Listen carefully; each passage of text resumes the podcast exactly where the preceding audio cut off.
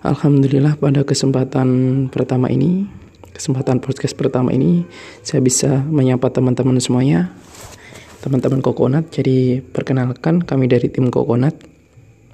Sebenarnya apa sih yang melatar belakangi kami mengambil nama Kokonat atau kelapa ini sendiri? Jadi teman-teman ketika teman-teman semua mendengar kata kelapa, kokonat, apa sih kira-kira yang ada di benak teman-teman semua pertama kali eh yang menjadi aha momennya. Jadi eh, perlu teman-teman ketahui ya, kokonat atau kelapa itu sendiri terdiri dari empat bagian. Untuk buah kelapa ya, yang pertama sabut kelapa, yang kedua tempurung kelapa, yang ketiga dagingnya, yang keempat air kelapa.